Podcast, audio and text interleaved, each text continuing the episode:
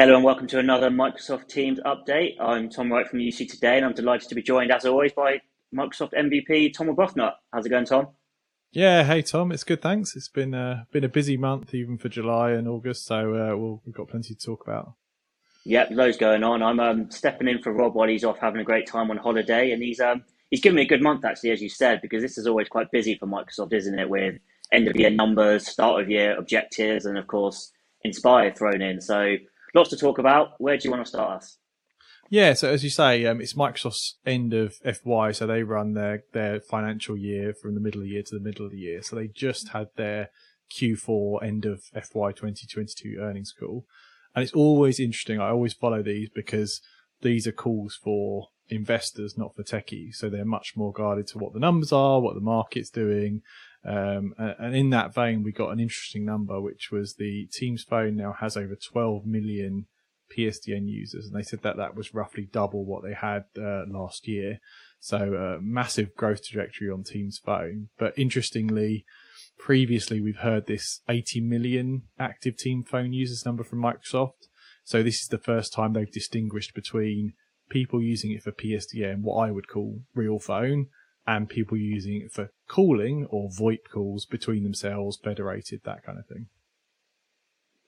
Yeah, so that figure is that. Did you have a rough idea of what you might have been expecting that number to be when they came out? What's sort of been the general feeling when they, they come out with that number? Yeah, so so the, I mean we know that the license number is a lot bigger. So um, for example, Microsoft had the E5 bundle, which is uh, the the kind of most of their licenses all in one bundle, including phone. And they mentioned that 12% of their total seats are E5, so that equates to about 41 million uh, 41 million seats, give or take. Um, so some people could have thought that the phone system usage was higher. And obviously, there's been so much activity around Microsoft Teams Phone because of the, you know, that's six million seats in a year, doubling in a year. Um, Cavell had really good estimates of around that kind of number for the usage. Mm. Um, so I think most people thought it was there or thereabouts. Um, I think what's most interesting is the trajectory, like doubling in a year. And, and I know from working with lots of large customers that they're on a journey with Teams Phone. So they don't just cut over 100,000 users like that. They do it site by site, country by country, PBX by PBX. So I would expect that trajectory to continue. Yeah, I guess they're the, the, the number in isolation, I suppose, doesn't mean a huge amount, but the growth, as you said, the doubling, and I guess when you compare that to the the license numbers, the opportunity is as is as big as people did think before even a number was given. Yeah, definitely, and I think Microsoft on another um, announcement said that, that that I think it was 2026. They're saying that cloud phone seats will this uh, will be bigger than on-prem phone seats. So we're we're still relatively at the beginning of this market, even though all the cloud providers are doing really well in terms of growth. There's still lots of opportunity out there to to get more seats activated, and I think Microsoft uh, are pushing really hard on their existing licensed base to get them to phone as well. Yeah, and then looking a bit more generally at teams from the earnings, Microsoft does like to use sort of the Fortune 500 as kind of a, a benchmark, I suppose, of its success. Um, and there's some interesting figures in there around Teams rooms, isn't there? Yeah, definitely. I love that uh, everybody uses the Fortune 500 or the Fortune 100. And the funny thing is, is those orgs are so big, they have a little bit of everything, right? So it's like, it's, it's not necessarily uh, the best benchmark in the world, but I'm pretty impressive again. Uh, over 60% uh, of Fortune 500 are using Teams rooms. Um, so again, this might vary from their entire estate to some. Um, but uh, again, considering where Teams Rooms is at, it's uh, again doubled year on year in terms of usage. So it shows that a lot of big orgs, in, uh, as they move to hybrid, are picking Teams Room as well. Yeah, there really is a feeling in the earnings call in general, isn't there, that they make a point of getting across the teams is driving revenue for Microsoft actually across the whole of the the software portfolio, it's sort of you know they get people in the door with teams almost, and then it generates the revenue kind of elsewhere in the business as well. Yeah, definitely. I mean, it's it's in it's in all the license levels. So Microsoft are trying to get people up the stack, and just generally across the whole of Microsoft 365, it's the earnings per user they're trying to push up. So they're trying to get people to get the add-on phone license, to get to E5, to add the extra security features. So yeah, across the board, they want to push it up. And obviously, phone is a is a massive market, and for a lot of customers, there's money to be saved there. You know, they're they're they're spending on more traditional approaches to phone, in-house PBXs, lots and lots of classic phone lines. That there is money to be saved um, as the economy slows. You have to prove those projects have an ROI more than you used to. So that's why people aren't just going bang, I'll cut 100,000 users over because they have to consider the project cost as well. But it's the, the motion I'm seeing is definitely for that trajectory to continue. Yeah. Yeah. I'm just sort of flicking through the rest of the results. Generally, it's quite a consistent growth every time with Microsoft, isn't it? I think maybe with the exception of the hardware side of things, which has you know its own constraints. Was there anything else that kind of caught your eye in the earnings? Yeah, a couple of num- other numbers came out. So, um, third-party app usage in Teams uh, increased by more than forty percent year on year. So, trying to push Teams as a platform is, is clearly landing. I think there's still a lot of work to do there. Um, the most of usage I see of Teams is still meetings and UC. So, getting that collab line of business apps is definitely a, a forward-looking thing. And also, I called out Power Platform uh, has nearly 25 million monthly active users, which isn't a big number relative to the Office 365 number, um, but it shows some heavy growth there. And that's a very sticky workload. Once you get people using Power Apps for line of business stuff, it kind of integrates into the rest of the stack. So again, Microsoft pushing on that quite hard. Okay, cool. So let's move on to, or back to, I suppose, the week before was um, Microsoft Inspire announcements across kind of all of Microsoft's portfolio. I think it's fair to say nothing major in terms of Teams launches, but there were some interesting bits that I think you picked out for us. Yeah, yeah. So Inspire is the partner conference, and, and I, I put them in that order on the show because the finance earnings show what happened last FY, and uh, Inspire, Inspire, sorry, um, yeah, Inspire, not Ignite, uh, is the partner conference. So this shows where Microsoft want people to go, where they think the market's going, and where they think the partner opportunity is. So as you say, not we had four feature announcements, which we'll talk about, but it's not a big feature show. It's more like uh, let's celebrate the partners that did really well last year yeah. and what they did, and let's look at what we want you partners to focus on, basically. Um, and Microsoft had four kind of key areas they wanted to focus on. So first one was Teams uh, phone basically, and that was all about pushing, as we said, the the number of E5 users who are already licensed to use Teams Phone, and also the add-on license to E3 for phone. And Microsoft even gave us the field metrics they're using, which is quite a lot of detail. So they're measuring their field on Teams Phone revenue and numbers of enabled users.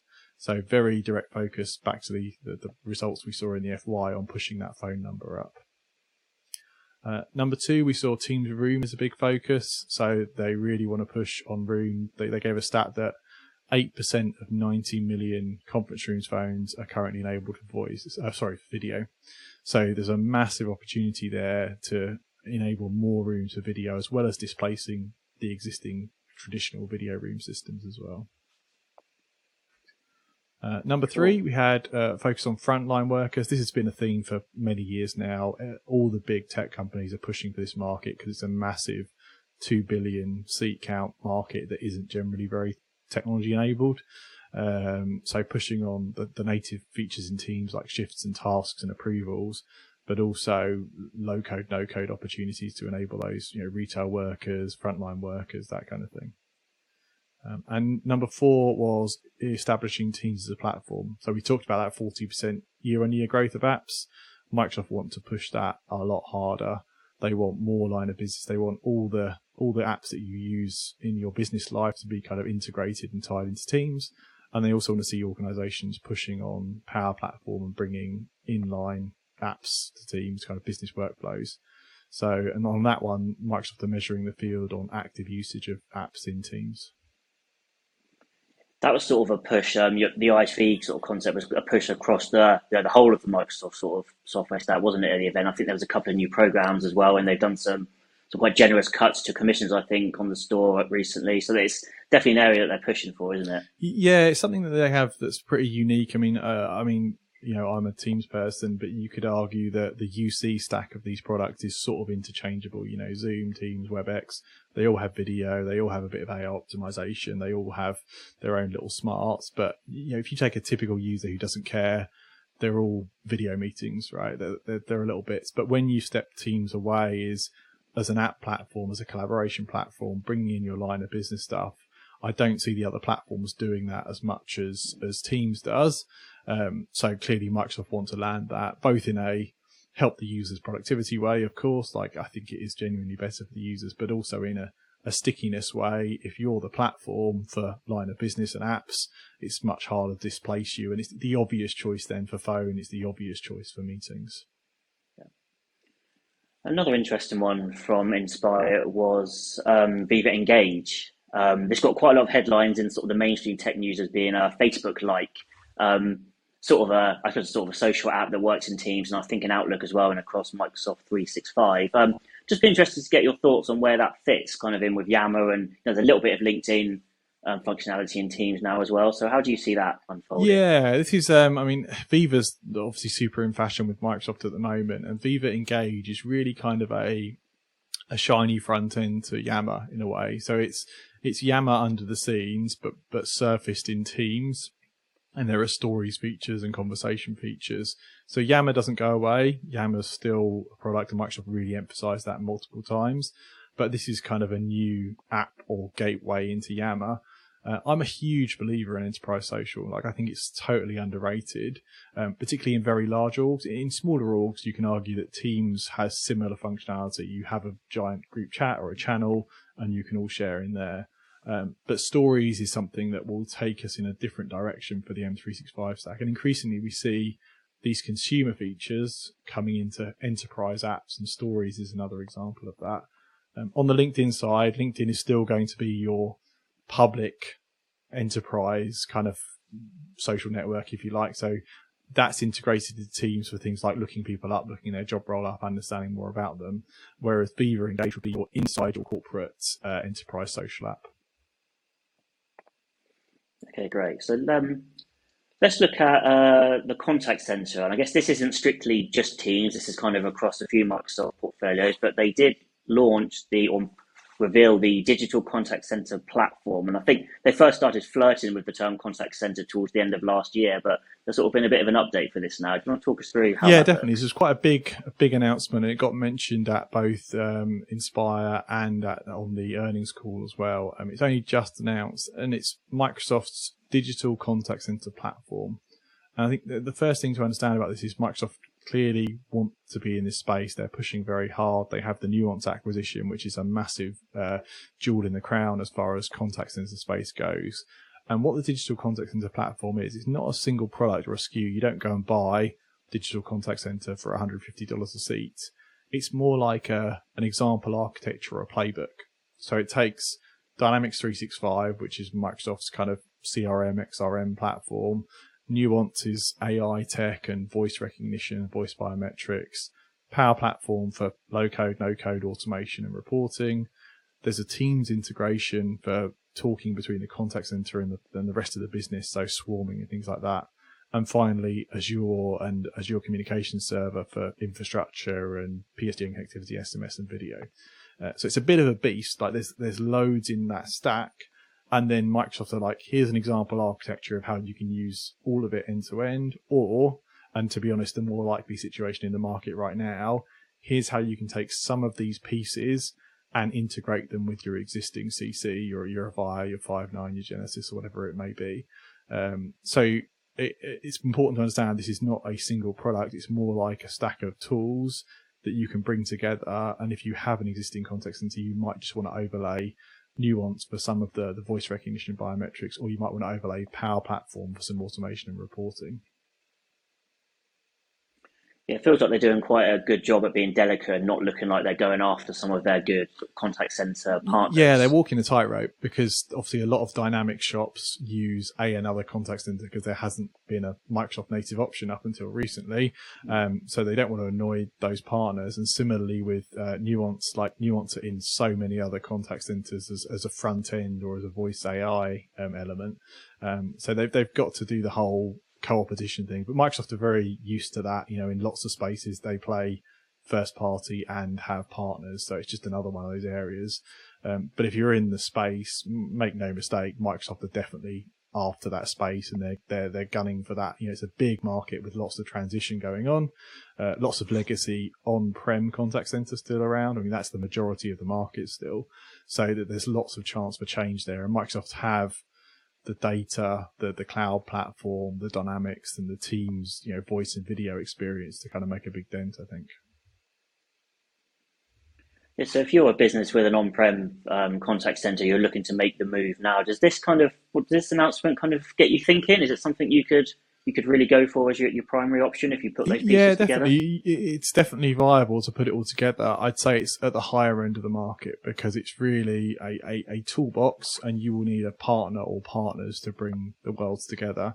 Um, so if you're, if you're due for a refresh, absolutely, this is worth a look. And one of the nice things is because it is a kind of platform architecture, you can pick and choose the pieces of the puzzle you want.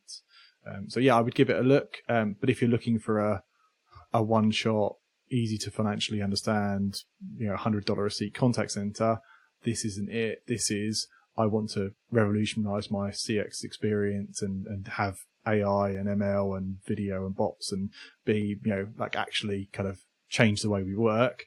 Then that's where Microsoft are really, really strong.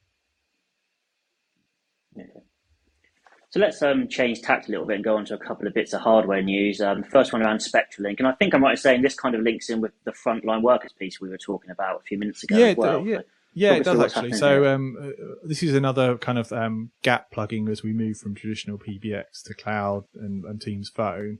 Uh, up until now, if, if we wanted DECT to work, and DECT is digital enhanced cordless telecommunications, um, but in English, DECT is wireless phones that go really long range and are really reliable. So it's a special technology just for wireless voice, essentially, uh, used really commonly in like manufacturing, warehouse, retail. So when you're walking around a shop and you see people with you know phones clipped on their belts, that's going to be a DECT phone. Um, and up until now, if you wanted that to work with Teams, you had to have a gateway and you had to set it up yourself and manually interop. Now SpectraLink are the first and, and others are coming. Um, you can natively connect these DECT systems to Teams uh, directly. Uh, and it's a really big gap filler for companies that have moved to cloud, cloud PBX or Teams phone but still have a traditional PBX hanging around to do the, the interop with the DECT system. So a, a, big unblocker for certain customers, and, and it's been received with uh, massive kind of interest. So that the LinkedIn post and the blog really, really blew up. So clearly, there's a lot of interest in setting DECT up with Teams Phone. Yeah, it feels like this is one where kind of the real the use, the benefit of the business is kind of more than the the coverage it's maybe got. I think we did a quick story on it, maybe nothing major, but it feels like the the use is um it, is really really clear. Yeah, it's funny because it's not a super it. sexy technology. Like it's been around for a long while. It's it's mainly voice based, although there are some smarts in the phones. But it's not like you know, it's not metaverse, it's not VR. But actually, if you look at the use cases out there, there's lots of them, and uh, yeah, people clearly are interested. Yeah, cool. Okay. Um, next one coming is not one that I knew about actually. It's uh, about Apple and one that I understand Mac users are quite excited yeah, about. Yeah, So Mac users have kind of been waiting on this for a long while. So this is the native Apple Silicon Teams client release. So it's due in September. It came out on the roadmap officially. Uh, we know there's been some uh, betas and previews knocking around, nothing official. Um, uh, but just to help people understand this, you can run Teams on a Mac today but it runs through a, a kind of a, a, transformational virtualization layer um, with Apple to make it work on their M1, M2 chips. So this will be natively compiled to work on their M1, M2 chips. It'll be a lot more fast, a lot more performance. Um, and obviously Mac people using Teams want that performance, particularly with the new chipset. So for the people that are interested in this, they're very, very interested and hopefully that September date holds and we get a a completely native Teams client for Mac. Great. Okay. Um, well, I think we've done a, a good sweep of the Microsoft news there. Let's stop and talk about what you're doing. I think you launched Empowering Cloud probably a bit over a month ago. Talk us through what you're doing. What's kind of yeah, yeah. So we launched a Commsverse. So we've been uh, running for about a month now, and the whole idea with Empowering Cloud is a a free to access library of Teams kind of training, resource, and advices. So mainly aimed at Teams IT pros. Uh, good reception. I was really pleased. We've had over 650 people sign up now, uh, and we've just dropped some new new briefings. So the idea is to not just have me do the content, but also have other field experts because I mean it's a massive space, and what we really want to bring is the the best experts in to do these briefings. So this month we've got Graham Walsh, uh, who's doing a briefing on how Teams Android updates work, which was a really big question for the audience. Uh, and also uh, Kevin Kieller, I'm sure this audience will know, uh, doing Teams analytics, and he started with the user accessible ones, and he's going to add the admin ones. So yeah, if people are in, interested in kind of sub 15 minute briefings on the, the, the key details of Teams from an IT pro perspective, it's empowering.cloud. You can just sign in with your LinkedIn account or sign in with an email. Uh, and I'd love to hear feedback and ideas for briefings because we're planning on really building out a comprehensive library around Teams. Yeah, and the site looks amazing. So congratulations with that, and you uh, you definitely hit the ground running with some of your speakers. yeah, content. I'm lucky to have uh, a lot of uh, good friends in the space, right, who are helping out, and there's a whole bunch of Microsoft people lined up to do content as well, and a lot of the COE people. So thanks everybody for the support, and uh, yeah, I think we can do something really, really special to get the right knowledge out there. Yeah, fantastic. Um, we'll finish with a, a, quick look at events. It's you know looking a little bit quiet for maybe the next six weeks or couple of months, but October's already shaping up to look packed. Yeah, yeah. We've got uh, generally July and August are, are typically quiet. We've got um, next in the middle of August, which I'm really looking forward to. Uh, so that's 16th and 17th of August. So as this pod drops, just a, just a couple of weeks away. Um, I'm excited. I'll be doing the keynote there, and that's just a classic like Teams Microsoft UC focused event that everybody you know kind of who's on the insider industry in the US tends to go to. So that should be good fun. Um, then October has just got manic all of a sudden. So we've got UC Expo, which is the the big show in London, kind of Euro- European Expo, 12th and 13th of October. They're going to have a whole Microsoft UC focused stage there, and we're doing a big uh, meetup on the end of day one. So uh, if you're in the team space, um, try and come on the 12th and hang around because we're going to do end of day kind of AMA type session, and then we have some uh, drinks and pizza and things and do a big catch up at the end of day one. So that should be fun.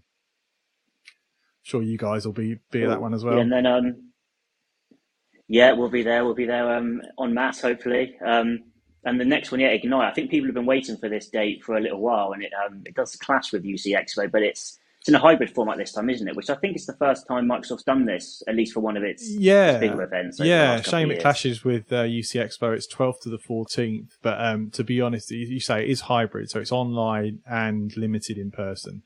So I think they're doing about 4,000 people in Seattle, whereas normally this was a a 12,000, 15,000 at its peak kind of people show, so a much bigger show. Uh, so yeah, uh, a toe in the water, I think, of doing hybrid events for Microsoft. Um, I would definitely be trying to get over to Seattle, but um, I'm going to have to uh, commit to UC Expo because I always that's kind of the home show and it's always always a good fun. So, um, but yeah, yeah, there'll be lots online. Uh, 12th to the 14th. It's free to register for all the online content, so definitely worth a look. Yeah, you got to support the home show. Um, and then there's another one actually just around that time. Yeah, South yeah, it's Coast going to be Summit. a busy week. So South Coast Summit is the 14th and 15th of October the 14th is kind of a pre-day and the 15th is the big day. Uh, so this is a full Microsoft stack show. So not just UC, but a bit of everything. Uh, but always a, a, good show and they've had some really big turnouts. I'm always impressed, like for a, for a Saturday show, it's like the, the hardcore, uh, people who are willing to give up their weekends to learn about this technology. Uh, it's really good. But also there's a bunch of people that for whatever reason can't shake a work day off. So Saturday works really, really well for them. Yeah. Okay, great. Well, Tom, I think that's just about everything. Thanks for, for having me this month. Um, yeah, yeah. Thanks August. a lot, Tom. Yeah, it's always good to have you uh, have you stand in. And I think that was a, a one take show, so you've laid the gauntlet down for Rob there. And uh, if anybody's got any comments or feedback, do drop them in the comments. Find us on social. Uh, but otherwise, we'll see you next month. Yeah, thanks a lot, Tom, and thank you everyone for watching. If you enjoyed this video, give us a quick like and a share on social media, and we'll be back next month with another Teams update.